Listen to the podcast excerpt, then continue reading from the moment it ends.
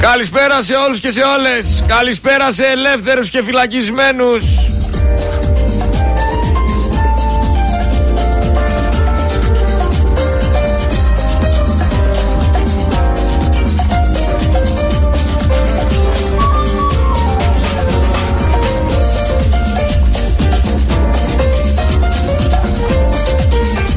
Ε, γενικά από ό,τι φαίνεται μας πήρε πρέφα η Ευρώπη.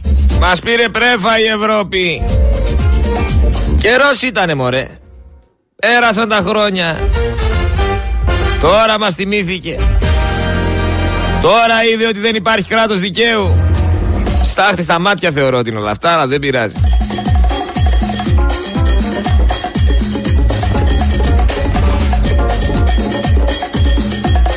Χθες έβλεπα ένα ρεπορτάζ για το κυνήγι θησαυρών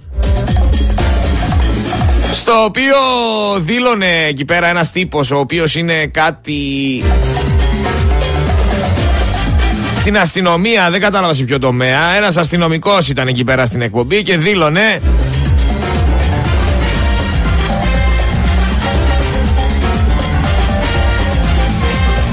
Και δήλωνε τι, ότι η αρχαιοκαπηλεία λειτουργεί ως εξής λέει. Ό,τι και να βρεις, όπου και αν το βρεις, γιατί λέει υπάρχουν και μηχανήματα που βρίσκουνε, άμα το βρεις λέει μέσα στο χωράφι σου, οπουδήποτε είσαι αρχαιοκάπηλος. Άμα το βρεις λέει και έξω στο δρόμο, στο δάσος, στο... πρέπει να το παραδώσεις κατευθείαν. Αλλιώς είσαι αρχαιοκάπηλος. Θέλω να ρωτήσω εγώ αυτόν τον αστυνομικό που μου βγήκε εκεί με τη γραβατούλα του την μπλε. Φίλε μου, ξέρω εγώ έναν αρχαιοκάπηλο μια οικογένεια ολόκληρη που πάνω στο, πας στο σπίτι μέσα και πάνω στο τραπέζι έχει αρχαία.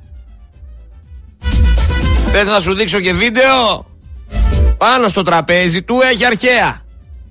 Η οικογένειά του έχει πάρα πολλά αρχαία. Γιατί δεν πάει η ελληνική αστυνομία να κάνει έλεγχο; Ρωτάω, θα μου πεις είναι πρωθυπουργός δεν γίνεται.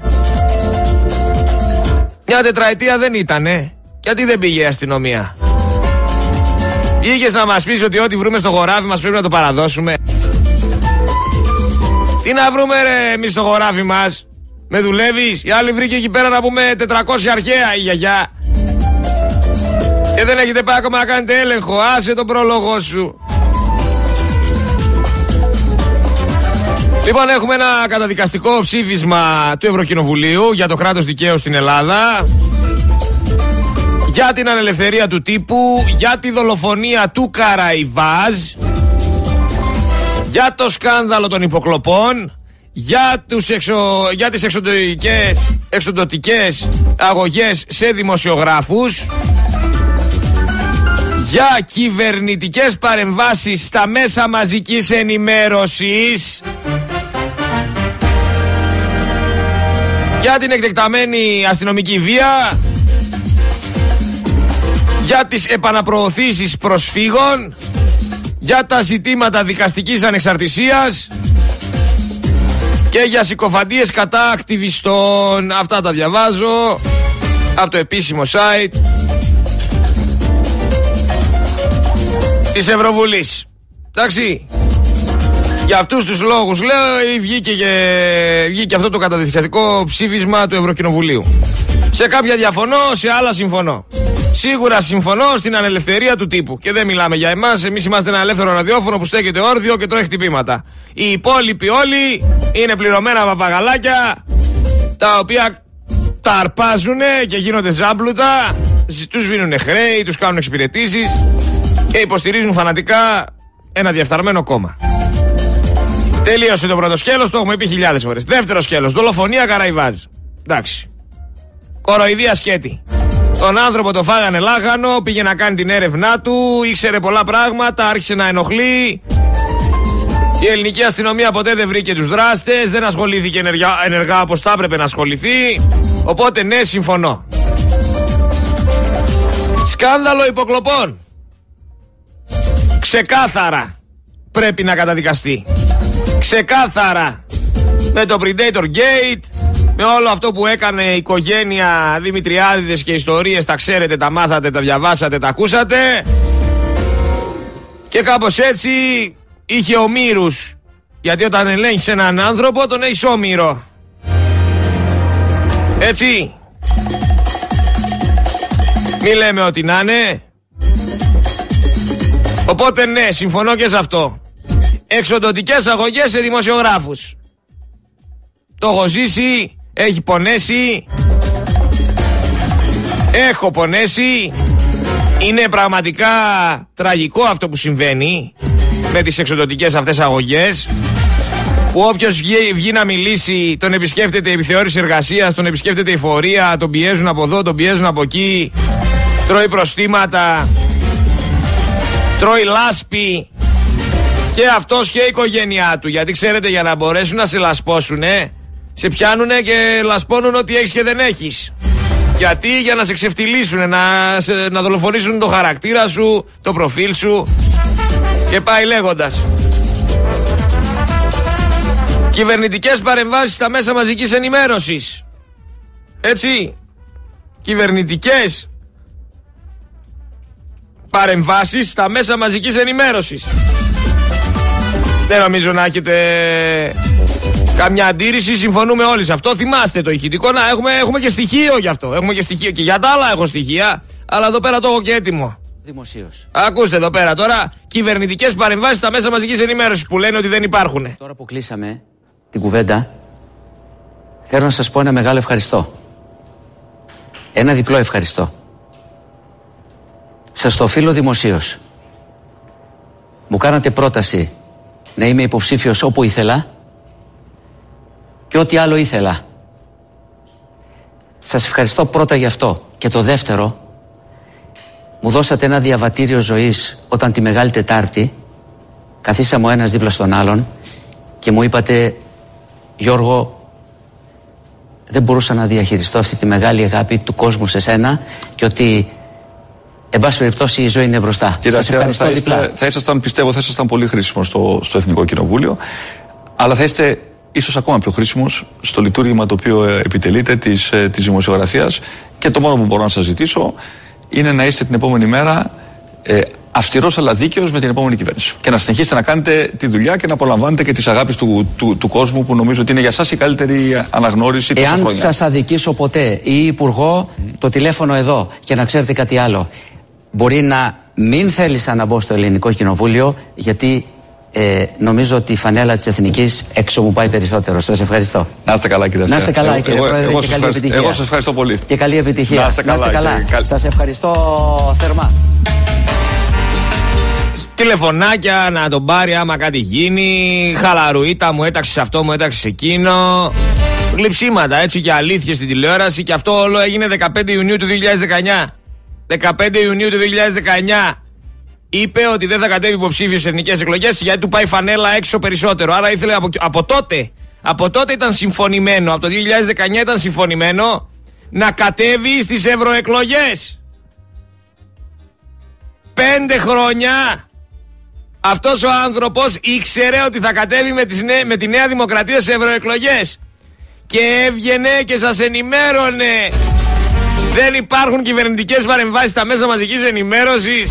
Συμφωνώ και σε αυτό. Να τους καταδικάσουνε. Μέσα να πάνε όλα τα κοπρόσκυλα. Λοιπόν, εκτεταμένη αστυνομική βία. Τι να σχολιάσουμε.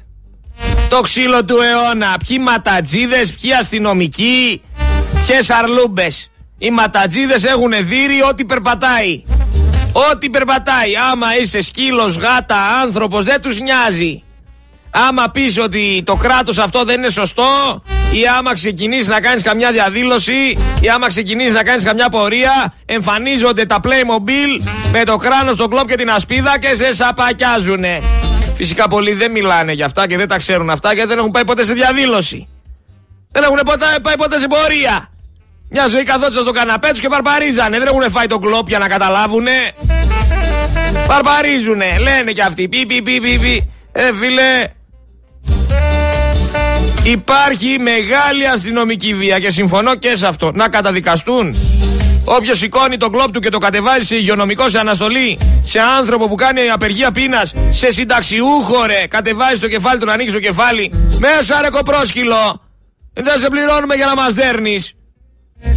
Και τα ηλίκια και ιστορία και μια άμα δουν κανένα μπράβο, άμα δουν κανένα μαφιόζο, άμα δουν κανένα έτσι κεφάλι που έχει πολλά λεφτά.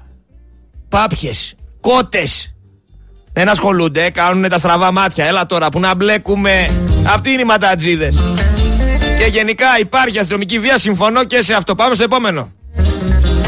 Στο επόμενο στο οποίο διαφωνώ. Διαφωνώ. Επαναπροωθήσεις λέει προσφύγων. Διαφωνώ κάθετα. Κάθετα διαφωνώ. Η Ελλάδα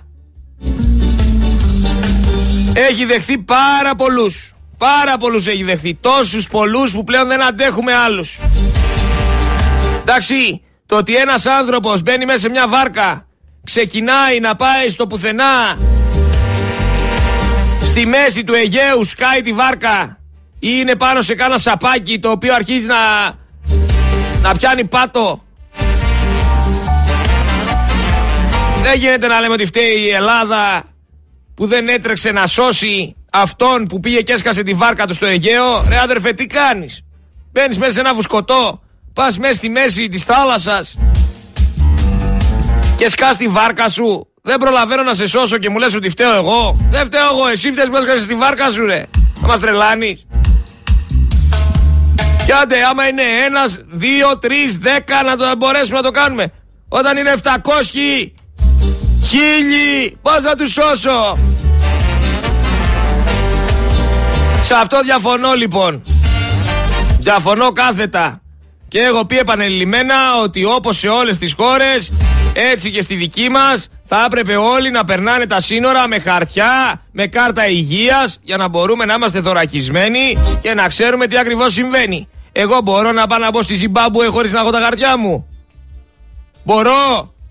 Τώρα να ξεκινήσω με τα πόδια μου να πάρω μια βάρκα. Μπορώ να περάσω απέναντι στην Αίγυπτο ή θα με μάσουνε.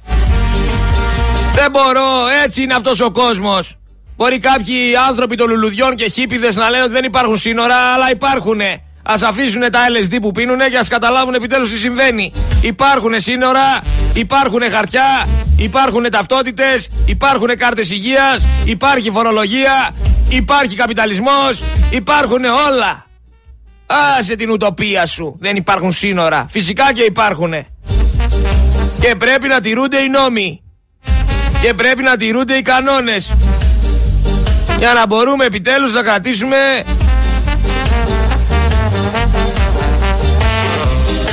όρθια μια κοινωνία. Άμα ήμασταν ξέφραγα μπέλια όλοι να πω εντάξει ρε, κάντε ό,τι γουστάρετε. Αλλά δεν είναι έτσι τα πράγματα. Μπορώ εγώ να ξεκινήσω τώρα χωρίς κάρτα να πάω στην Τουρκία, χωρίς διαβατήριο, χωρίς ε, ταυτότητα, να μπω μέσα. Μπορώ, άμα πάρω δηλαδή τη βάρκα μου εγώ και ξεκινήσω να πάω στην Τουρκία και στη μέση της διαδρομής Εκεί μπροστά βασικά από τα... Μπροστά από την Τουρκία, εκεί στα παράλια. Ακριβώς εκεί μπροστά από την παραλία. Σκάσω τη βάρκα. Και πλατσουρίζω εκεί στην άμμο.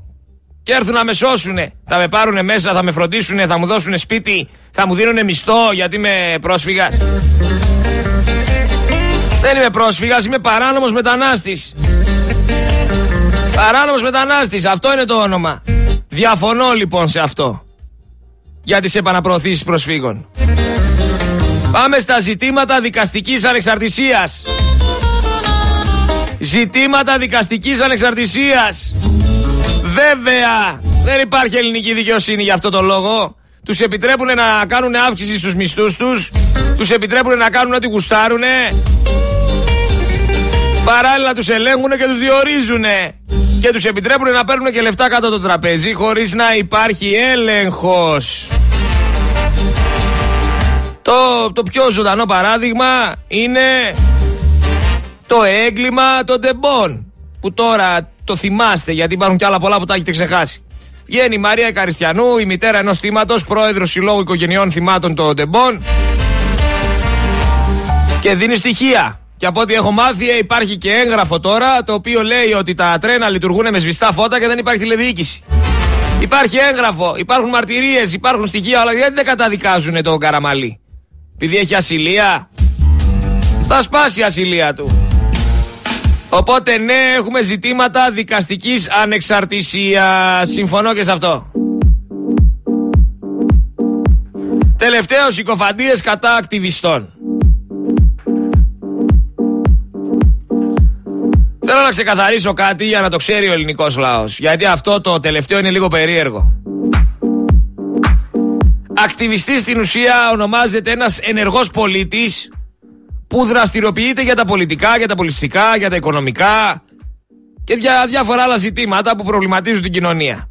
Στην προκειμένη φάση στην Ελλάδα, ακτιβιστής θεωρείται ένας αναρχικός, ένας αριστερός, ένας άνθρωπος του ΣΥΡΙΖΑ που είναι παρερμηνία. Έτσι. Συκοφαντίες κατά ακτιβιστών δεν μπορώ να πω ότι έχουμε. Αν πάρω σαν παράδειγμα ότι θεωρείται ακτιβιστές αυτούς εδώ πέρα τους σαρλατάνους. Οι πραγματικοί ακτιβιστές δεν διαφημίζονται. Οι πραγματικοί ακτιβιστές δεν θέλουν τη δημοσιότητα. Οι πραγματικοί ακτιβιστές δίνουν αγώνα.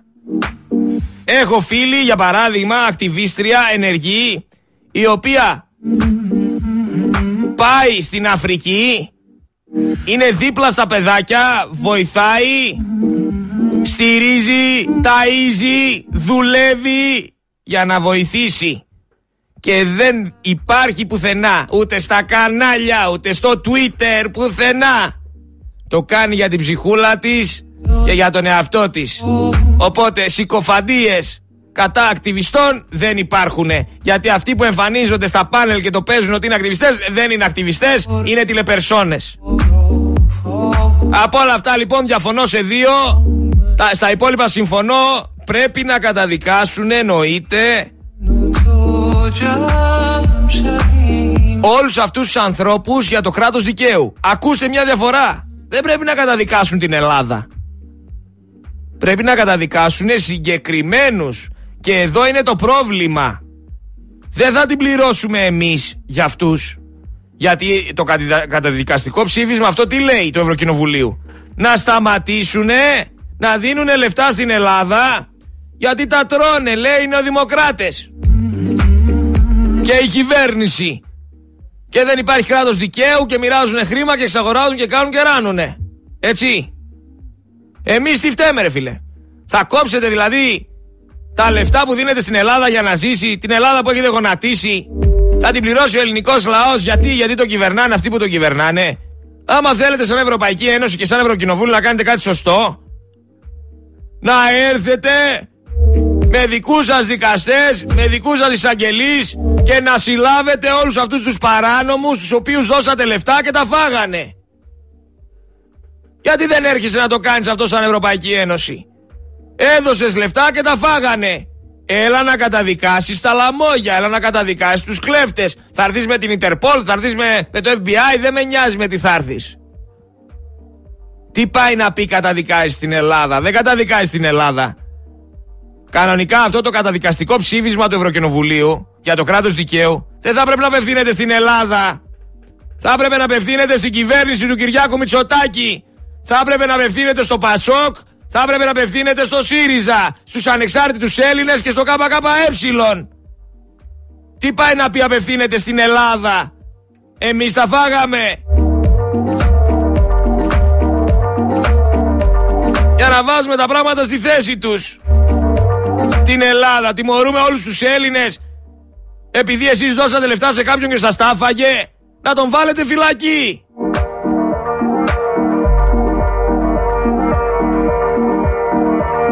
Και εγώ θεωρώ ότι παιδιά αρκετά ανεχτήκαμε όλη αυτή την κατάσταση. Έτσι έχουμε γίνει ξεφτύλα παντού. Έχουμε γίνει ξεφτύλα παντού. Έχουμε γίνει ξεφτύλα παντού. Με αυτούς εδώ ήρθε η ώρα να φύγουνε.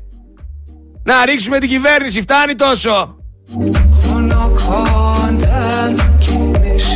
Ε, μα τώρα κοροϊδευόμαστε.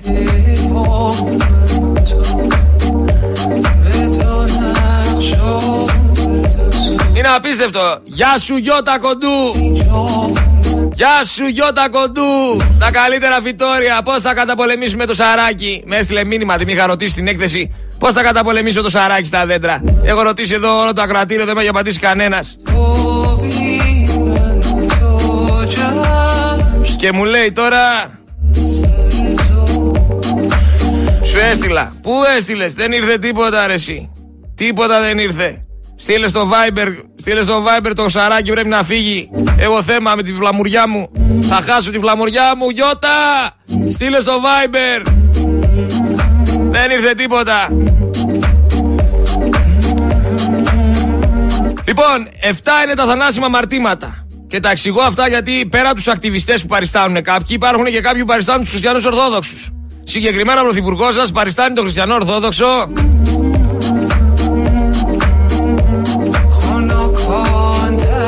Αλλά υποστηρίζει τους άθεους και τις απόψεις τους και αυτά που θέλουν να περάσουν. Τι πρόσωπος λοιπόν. 7 είναι τα θανάσιμα μαρτήματα. Η περηφάνεια, σαν χριστιανοί Ορθόδοξοι πρέπει να τα ξέρουμε, παιδιά. Μην λέμε μόνο είμαστε χριστιανοί Ορθόδοξοι.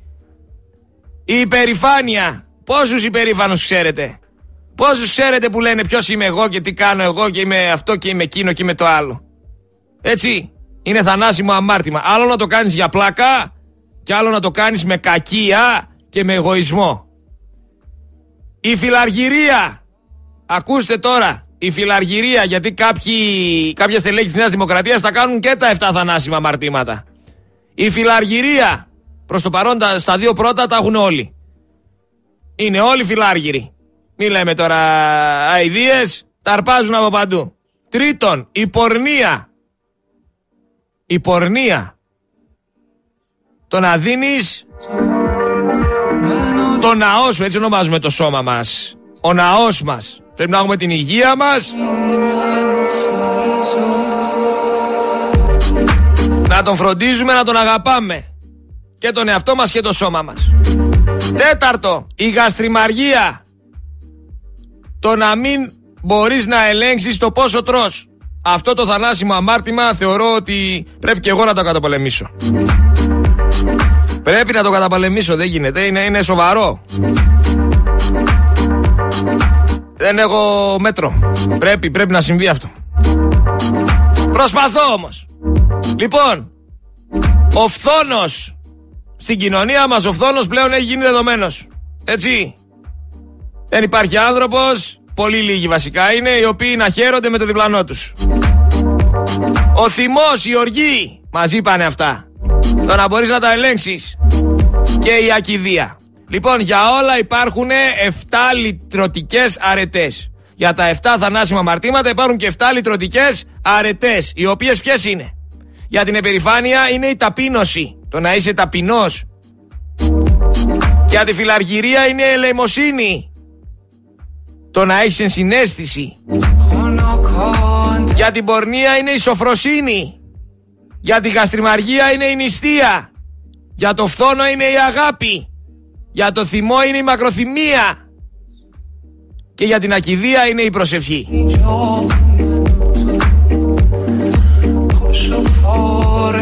Έχουμε ερώτηση προς τον Υπουργό Περιβάλλοντος. Θα πάω κάπου αλλού για να προλάβω, γιατί είπα όσα είπα για το καταδικαστικό και χάσαμε τα λεπτά, χάσαμε. Δεν προλάβω να πω αυτά που θέλω. Έχουμε ερώτηση στον Υπουργό Περιβάλλοντος και Ενέργειας γιατί 100.000 νεαρά έλατα ξεράθηκαν στο φυτόριο του Εθνικού Δρυμού Πάρνηθας. Ξεράθηκαν πριν φυτευτούν στο δάσος 100.000 νεαρά έλατα. Καταλαβαίνετε τι λέμε; Δεν πήγαν να τα φυτέψουν, δεν τα πότισαν ποτέ και ξεράθηκαν. Αυτή είναι η Ελλάδα, ένα ολόκληρο δάσος. Το άφησαν σε γλάστρες να ξεραθεί 100.000 νεαρά έλατα. Μπορείτε να υπολογίσετε πόσο κοστίζουνε. Άστο. Πάρα πολλά λεφτά. Θα απαντήσει ο Υπουργός, σιγά μην απαντήσει.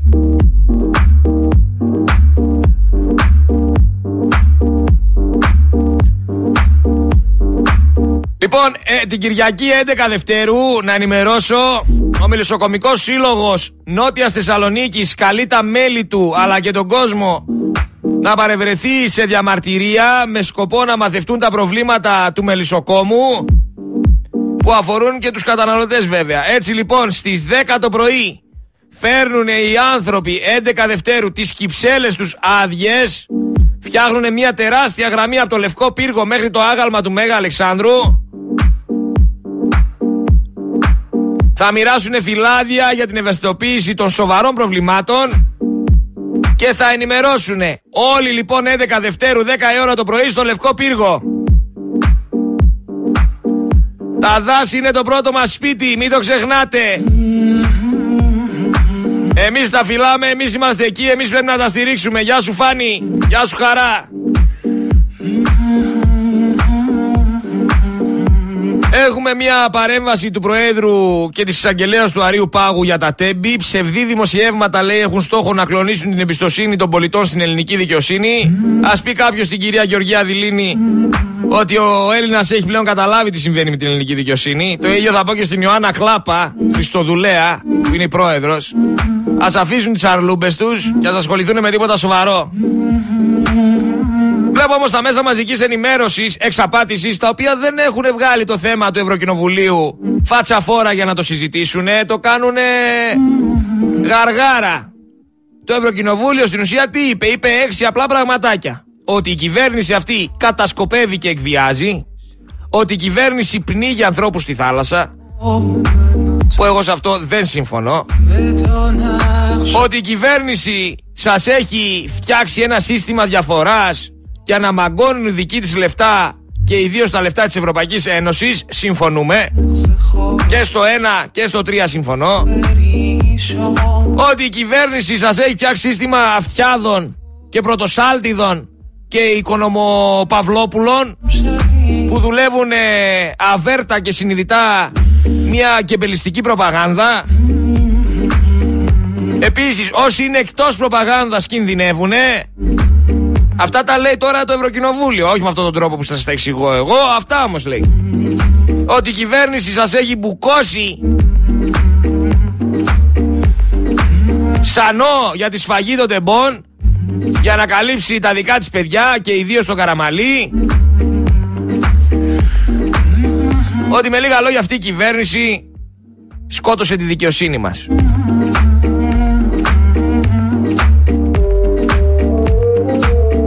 Δεν έμαθε δηλαδή ο Σκάι τι έγινε σήμερα στο Ευρωκοινοβούλιο; Γιατί δεν είναι έκτακτη επικαιρότητα; Δεν έμαθαν τα υπόλοιπα κανάλια τι έγινε; Γιατί είδα ότι καθόντουσαν και ασχολούνταν με το τι έκανε ρε παιδιά ο Κασελάκης με τον Τάιλερ και πού πήγανε. Ακούστε τώρα με τι ασχολήθηκαν τα κανάλια. Δεν ασχολήθηκαν με αυτό.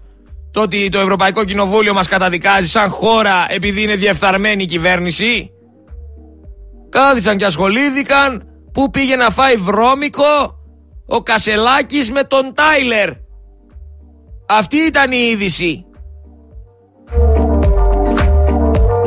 Αυτό σχολιάζανε. Δεν τους ενδιαφέραν όλα τα άλλα. Ένας λαός ρε που τα έχει βάλει με λιοντάρια και έχει νικήσει κατά της εδούλος κοριών και σκουλικιών. Τι να λέμε τώρα. Εδώ αποκαλούν ληστές ή ληστές τους φοιτητές, τους φοιτητές ιατρικής, που για να μπουν στη σχολή γράψαν 19.000 μόρια. Αυτοί οι γόνοι που όταν τους πιάνανε να αντιγράφουνε παίρναν τη μαμά τους τηλέφωνο και απέλυαν την καθηγήτρια. Την καθηγήτρια που τους έπιασε να αντιγράφουνε. Αυτοί εδώ λένε ληστές τους φοιτητές. Είναι να τρελαίνεσαι. Είναι να τρελαίνεσαι. Γιατί δεν βγάζετε στα κανάλια το χαστούκι στην κυβέρνηση του Μητσοτάκη που έδωσε το Ευρωκοινοβούλιο; Το θάψατε κι αυτό. Πληρώνονται οι δημοσιογράφοι στα mainstream media. 330 ευρωβουλευτές καταδίκασαν το ψήφισμα ε, συμφώνησαν με αυτό το καταδικαστικό ψήφισμα για το κράτος δικαίου στην Ελλάδα. Μιλάμε για ολοκληρωτικό διασυρμό του Μητσοτάκη. Περιγράφουν ένα καθεστώς. Είναι όλα όσα καταλαβαίνει ένας πολίτης, αλλά πλέον συνοψισμένα και αποδεδειγμένα με βάση το διεθνές και ευρωπαϊκό δίκαιο. Περιγράφουν μια χούντα η οποία υπάρχει και δεν χτίστηκε σιγά σιγά. Χτίστηκε πολύ γρήγορα. Γι' αυτό το λόγο το Ευρωκοινοβούλιο ζητά από την Κομισιόν να τσεκάρει αν πρέπει να συνεχίσει η Ελλάδα να λαμβάνει ευρωπαϊκά λεφτά. Η Ελλάδα, όχι ο Μητσοτάκης. Γιατί, γιατί το καθεστώς Μητσοτάκη τα τρώει μόνο του όλα. Και αντί για να είναι πρώτη είδηση παντού, Μας λένε που πήγε ο Κασελάκης να φάει βρώμικο. Ρε δεν μας νοιάζει.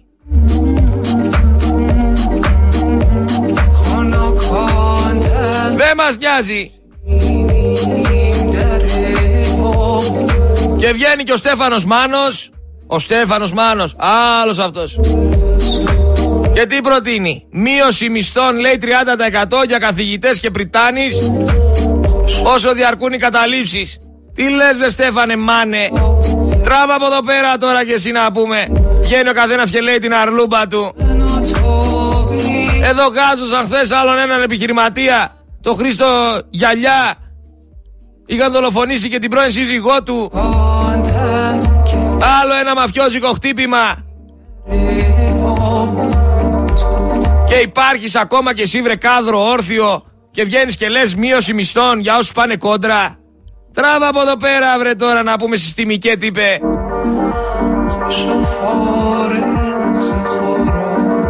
Δεν υπάρχει κράτος δικαίου στην Ελλάδα. Πρέπει επιτέλους να σηκωθούν να φύγουν όλοι αυτοί και το καθεστώ τους και αυτές οι πλεκτάνες που έχουν στήσει. Και τον έχουν, έχουν στήσει πλεκτάνες στο τουριστικό τομέα. Στο δημόσιο τομέα. Στον ιδιωτικό τομέα. Παντού. Παντού πλεκτάνες. Βγήκε και ο Κιμπουρόπουλος, παιδιά. Υπάρχει ο Κιμπουρόπουλος. Ο Κιμπουρόπουλος που είναι αμαία και καταψηφίζει νόμους για τα αμαία.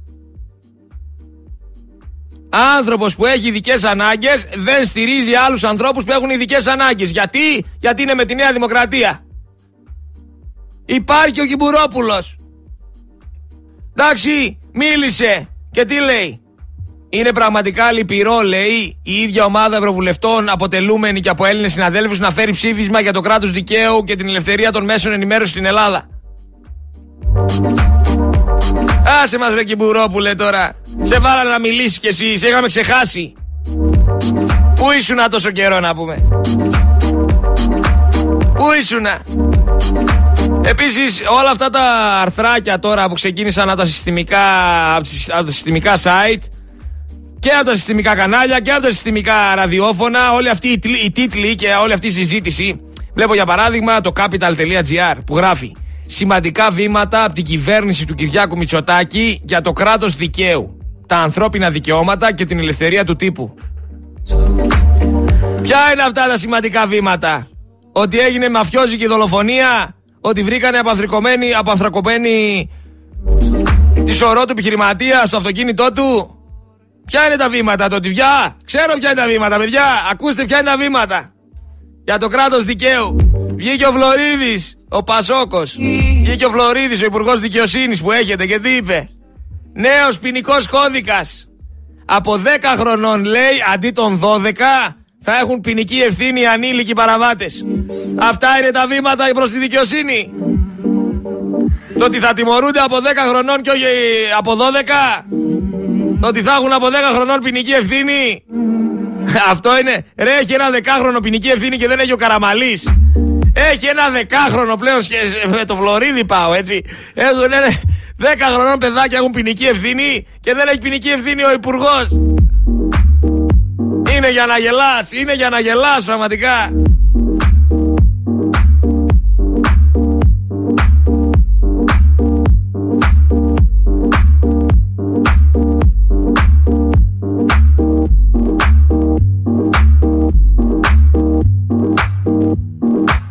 Είναι αστεία αυτά τα ψηφίσματα που προωθούνται από συγκεκριμένους κύκλους.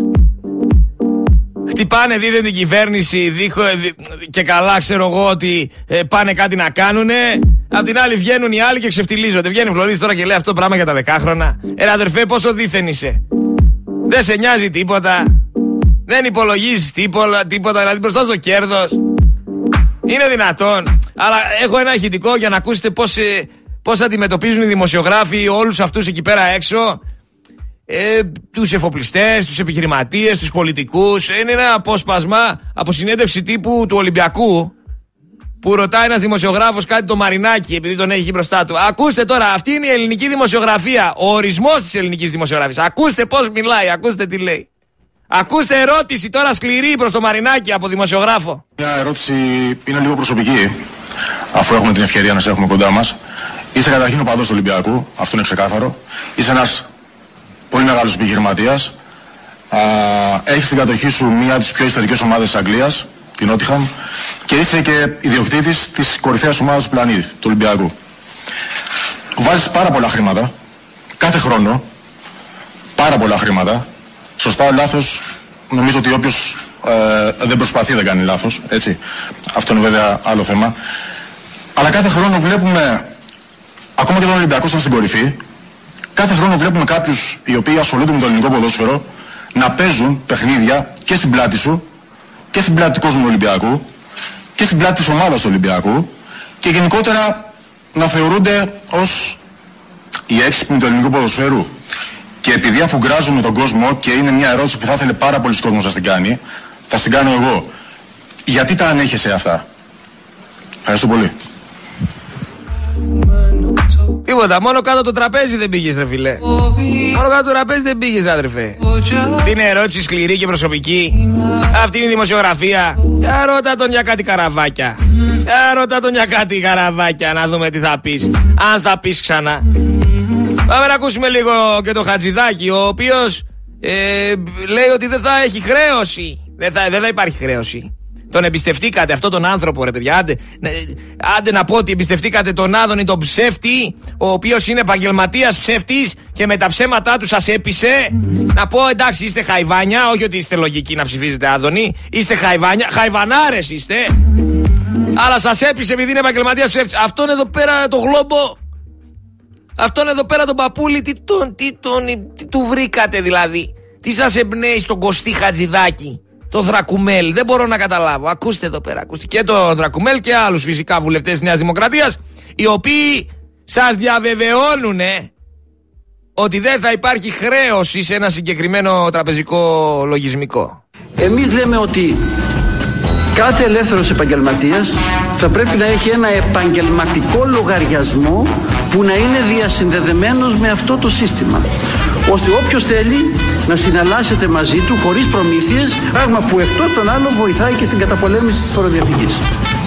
Πάλι περίεργος είμαι να δώσεις επιμέρους ψηφοφορίες τι θα κάνετε και με αυτή τη ρύθμιση; Για την επέκταση των ανέπαθων συναλλαγών μέσω του συστήματος Iris με τις οποίες μεταφέρονται αμέσως τα χρήματα στο λογαριασμό του επαγγελματία χωρίς χρεώσεις και προμήθειες από τράπεζα. Θα απαλλαγούν από το κόστος των τραπεζικών προμηθειών. Οι ελεύθεροι επαγγελματίες, οι αυτοαπασχολούμενοι μπορούν να δώσουν και να πάρουν χρήματα χωρίς προμήθεια, την τραπεζική προμήθεια που οι τράπεζες την παίρνουν τώρα. Και αυτό είναι κακό θετική γιατί τα χρήματα θα μεταφέρονται άμεσα στους επαγγελματικούς λογαριασμούς ελεύθερων επαγγελματιών χωρίς να υπόκειται σε τραπεζικές προμήθειες και χρεώσεις. Τη δυνατότητα να διακινείται ποσά έως 500 ευρώ ημερησίως χωρίς καμία τραπεζική προμήθεια. Οι επαγγελματίες όμως πληρώνουν. επαγγελματίες όμως πληρώνουν. Υπάρχει μια προμήθεια η οποία ε, προβλέπεται από τις ε, τράπεζες. Αυτή τη στιγμή κυμαίνεται στο 0,5% με 1% επί της συναλλαγής, της αξίας της συναλλαγής. Τι έγινε ρε, όλα καλά; Όλα καλά, εντάξει, τους πιστέψατε για άλλη μια φορά. Καϊβάνια, ε Καϊβάνια. Λοιπόν, εδώ είδα στη Βουλή, έξω από το κοινοβούλιο, άνθρωπος είχε σηκώσει πανό που τι έγραφε. Ναι στο ευρώ, όχι στο ρούβλι. Έχω και βορίδι όμως. Θέλετε να ακούσουμε και βορίδι, θέλετε να ακούσουμε γιαγιά από τη λαγή, τι θέλετε, διαλέξτε. Βορίδι ή γιαγιά από τη λαγή. Ο Βορίδης ο οποίος για το ψήφισμα του Ευρωκοινοβουλίου τι είπε; Είναι ακραίο και εμπαθές το ψήφισμα. Το κάνουν για να χτυπήσουν, λέει, το πιο πετυχημένο πρωθυπουργό. Αυτά λέει ο Βορύδης, ρε παιδιά, τρελαθούμε τελείως. Τι θεωρώ; Θα σας πω τι έχει συμβεί και είναι πάρα πολύ απλό. Είναι πολύ απλό αυτό που έχει συμβεί. Η Ελλάδα, υπό την ηγεσία του Πρωθυπουργού Κυριάκου Μητσοτάκη, αποτελεί ένα παγκόσμιο παράδειγμα επιτυχίας όταν η χώρα με το μεγαλύτερο ρυθμό ανάπτυξης. Όταν είναι η χώρα η οποία έχει αυξήσει τον κατώτατο μισθό όσο καμία άλλη χώρα. Αυτό το, αυτή η οικονομική επιτυχία αποτελεί σήμερα ο Κυριάκος Μητσοτάκης έναν φωτεινό φάρο, διαμορφώνουν ένα μπλοκ για να χτυπήσουν τον πιο επιτυχημένο πρωθυπουργό. Κάντε μια υπέρβαση τώρα εσείς. Εσύ λέτε, εγώ τα πήγα καλά, ο Μητσοτάκης τα πήγε καλά στην οικονομία, η κυβέρνηση Σωστά. τα πήγε καλά στην οικονομία και γι' αυτό μας τυπάνε. Ναι. Ε, Για να χτυπήσουν τον πιο επιτυχημένο πρωθυπουργό. Σωστά. τα πήγε καλά στην οικονομία και γι' αυτό μας τυπάνε. Ναι. Ε, Λοιπόν, παιδιά, συγγνώμη λίγο, συγγνώμη που διακόπτω. Ε, παιδιά, συγγνώμη που διακόπτω, αλλά δεν μπορώ να το ανεχτώ αυτό. Δεν μπορώ να το ανεχτώ και θέλω να το ξανακούσει με το ηχητικό. Ακούτε τι λέει ο Βορύδης. Ο Βορύδης για αυτό το ψήφισμα του Ευρωκοινοβουλίου σχολιάζει αυτά τα πράγματα. Κάνω μια ανακεφαλαίωση. Αυτό το καταδικα- καταδικαστικό ψήφισμα του Ευρωκοινοβουλίου βασίζεται στην ανελευθερία του τύπου, στη δολοφονία του Καραϊβάζ, στο σκάνδαλο των υποκλοπών, στις εξοδοτικές αγωγές σε δημοσιογράφους, σε κυβερνητικές παρεμβάσεις στα μέσα μαζικής ενημέρωσης, στην εκτεταμένη αστυνομική βία, στις επαναπροωθήσεις, στα ζητήματα δικαστικής ανεξαρτησίας και σε συκοφαντίες. Και ακούστε τι απαντάει ο Βορύδης. Θα σας πω τι έχει συμβεί και είναι πάρα πολύ απλό. Είναι πολύ απλό αυτό που έχει συμβεί. Η Ελλάδα, υπό την ηγεσία του Πρωθυπουργού Κυριάκου Μητσοτάκη, αποτελεί ένα παγκόσμιο παράδειγμα επιτυχίας όταν η χώρα με το μεγαλύτερο ρυθμό ανάπτυξης. Όταν είναι η χώρα η οποία έχει αυξήσει τον κατώτατο μισθό όσο καμία άλλη χώρα.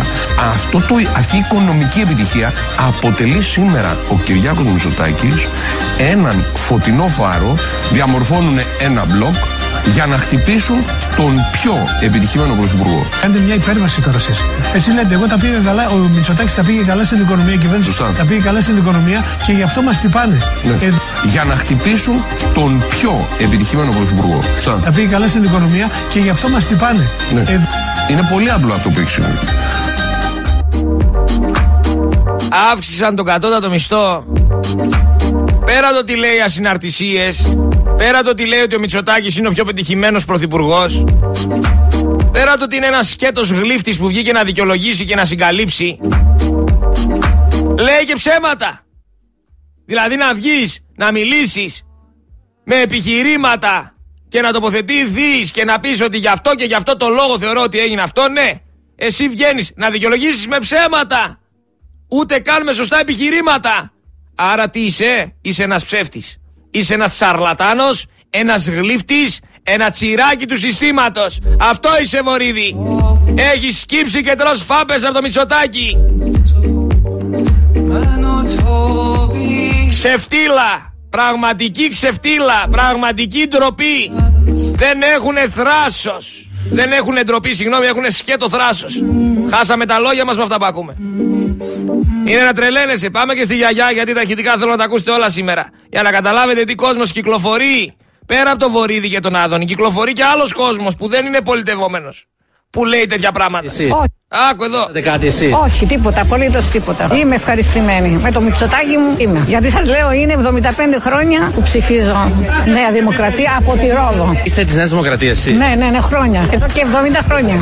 Αλλάζατε κάτι εσύ; Όχι, τίποτα, απολύτως τίποτα. Είμαι ευχαριστημένη. Με το Μητσοτάκι μου είμαι. Γιατί σας λέω, είναι 75 χρόνια που ψηφίζω Νέα Δημοκρατία από τη Ρόδο. Είστε της Νέας Δημοκρατίας, εσύ; Ναι, ναι, ναι, χρόνια. Εδώ και 70 χρόνια. Άντε να τα κατοστήσεις ρε. Λοιπόν, ψήφισαν μαζικά Νέα Δημοκρατία, άνθρωποι σαν την κυρία, άνθρωποι σαν το Βορύδη, άνθρωποι σαν αυτούς εδώ πέρα τους ε, διορισμένους στον ΟΣΕ στις αίρες που ψήφισαν τον Καραμαλή. Κανένα σοκ. Έτσι λειτουργούν οι περισσότεροι Έλληνες ψηφοφόροι. Ρουσφετολογικά. Με διαφθορά, όχι με διαφορά, με διαφθορά. Είναι δυνατόν να μην υπάρχει σε κανένα κανάλι, σε κανένα site σαν έκτακτο. Μόνο στον Focus FM 103,6. Και σε κάποια ακόμα μετρημένα στα δάχτυλα. Μία χούντα λοιπόν περιγράφουνε. Μία χούντα. Και είναι λογικό να περιγράφουν μια χούντα. Γιατί άμα πάρεις για παράδειγμα τη δήλωση της Δόμνας Μιχαηλίδου ότι δεν θα επεκταθεί η ασφαλιστική ικανότητα πέραν του Φεβρουαρίου για όσους έχουν οφειλές στα ασφαλιστικά ταμεία. Έτσι; Πρέπει να υπολογίσουμε ότι θα μείνουν χωρίς ιατροφαρμακευτική περίθαλψη περίπου 1,5 εκατομμύρια ελεύθεροι επαγγελματίες, αυτοαπασχολούμενοι και αγρότες. Οι οποίοι έχουν οφειλές στα ασφαλιστικά ταμεία από τη 1 Μαρτίου. Δηλαδή, 1,5 εκατομμύριο άνθρωποι, σύμφωνα με τη Δόμνα Μιχαηλίδου, δεν θα δικαιούνται να πάνε στο νοσοκομείο, δεν θα δικαιούνται η ιατροφαμαρκευτική περίδαλψη. Γιατί, γιατί έχουν οφειλές. Εσείς τους φτάσατε στο σημείο να έχουν οφειλές. Με τα δικά τους λεφτά χτίστηκαν τα νοσοκομεία, βρε. Δεν τρέπεστε λιγάκι. Αλίτε, ε, αλίτε. Ένα ακούσουμε λίγο εδώ τι λέει μια άλλη γιαγιά όμως σε σχέση με την Οδημοκράτησα. Και που είμαστε. Έχει γρασία πολύ. Η ζωή μας δεν είναι καλή εδώ. Τον Σεπτέμβριο του 2021 η κυρία Βέρα είχε συναντήσεις στο χωριό τον Πρωθυπουργό. Σήμερα μέσα από την κάμερα του Σταρ κάνει ακόμη μια έκκληση. Να με δώσουν να φτιάξω το σπίτι μου. Τίποτα δεν θέλω άλλο. Γέρασα, δεν θέλω να πεθάνω στα κουνέ. Μάντια τα σπίτια όλα τα χρόνια. Αυτά θα τα κάνουμε τώρα. Θα φτιάξουμε όλα. Κοίταξε, για να μην πεθάνουμε στα κουνέ. Όχι, δεν υπάρχει σχέδιο. Το εγγυώμαι προσωπικά. Αποκλείεται. Όχι, δεν υπάρχει σχέδιο. Το εγγυώμαι προσωπικά. Το εγγυώμαι προσωπικά. Ακόμα σε κοντέινερ είναι η γιαγιά. Σας έφαγε η εγγύηση του Μητσοτάκη και οι υποσχέσεις του. Χαϊβάνια, ε χαϊβάνια. Πόσο θα ζήσω λέει στο κοντέινερ. Δεν θέλω να πεθάνω στο κοντέινερ η καημενούλα. Περιμένει την εγγύηση του Μητσοτάκη. Ο Μητσοτάκης που για να το κάνουμε πενινταράκια καταδικάζει μαζί την Ελλάδα. Παίρνει στο λαιμό του την Ελλάδα μαζί με όλη την παρέα του για τα πετσομένα δημοσιογραφάκια, τα αρδάκια για την παρακολούθηση πολιτικών και λοιπόν αξιωματούχων για υποκινούμενη δικαιοσύνη, για αστυνομοκρατία, για διαφθορά, για μία ανεξαρτησία των ανεξάρτητων αρχών, για pushbacks και τι, να, και τι άλλο. Σε κάποια διαφωνώ είπαμε για τα pushbacks μόνο και για τη συκοφαντία. Τα εξήγησα στην αρχή, μπορείτε να τα ακούσετε και καλύτερα αν βάλετε σε επανάληψη στο YouTube την εκπομπή μου. Αλλά δεν μπορεί κανένας να μου πει ότι σε αυτό όλο δεν, παίζει, δεν παίρνει ρόλο και η ελληνική αστυνομία. Η ελληνική αστυνομία η οποία έχει δει γιατρούς, νομικούς, φοιτητές από παντού. Άκου λίγο να σου πω κάτι. Στην ιατρική για να μπεις θες 19.000 μόρια. Έτσι. Άντε αν πας στο Ηράκλειο στη Λάρισα θες 18.500. Βάσεις εισαγωγής είναι αυτές που σας λέω. Στο ΕΚΠΑ θες 19. Στο Απιθύτα θες 18,8. Στην Πάτρα θες 18,7 βάση εισαγωγής για να μπεις ιατρική. Στα Γιάννενα θες 18,5. Στη Λάρισα 18,5. Στο Ηράκλειο 18,4. Στο Δέλτα Πιθύτα 18,3. Άμα όμως πας ιατρική στο CVC θες 9 βάση εισαγωγής, απλά πρέπει να δώσεις και 100 χιλιάρικα ανά έτος. Αυτό θέλουν να καταφέρουν τα χαϊβάνια τα παιδιά τους να μπορούν να γίνουν γιατροί. Γιατροί από ιδιωτικά νοσοκο... ε, πανεπιστήμια που θα πληρώνουν για να μάθουν γιατί από δημόσιο πανεπιστήμιο δεν περνάνε ούτε απ' έξω. Εντάξει Πιερακάκη. Εντάξει Άριστε της πλάκας. Της τσέπης και της λαμογιάς. Εντάξει Άδωνη. Να τα, να τα ξεκαθαρίζουμε αυτά στον ελληνικό λαό. Να τα ξέρει. Πρέπει να τα ξέρει.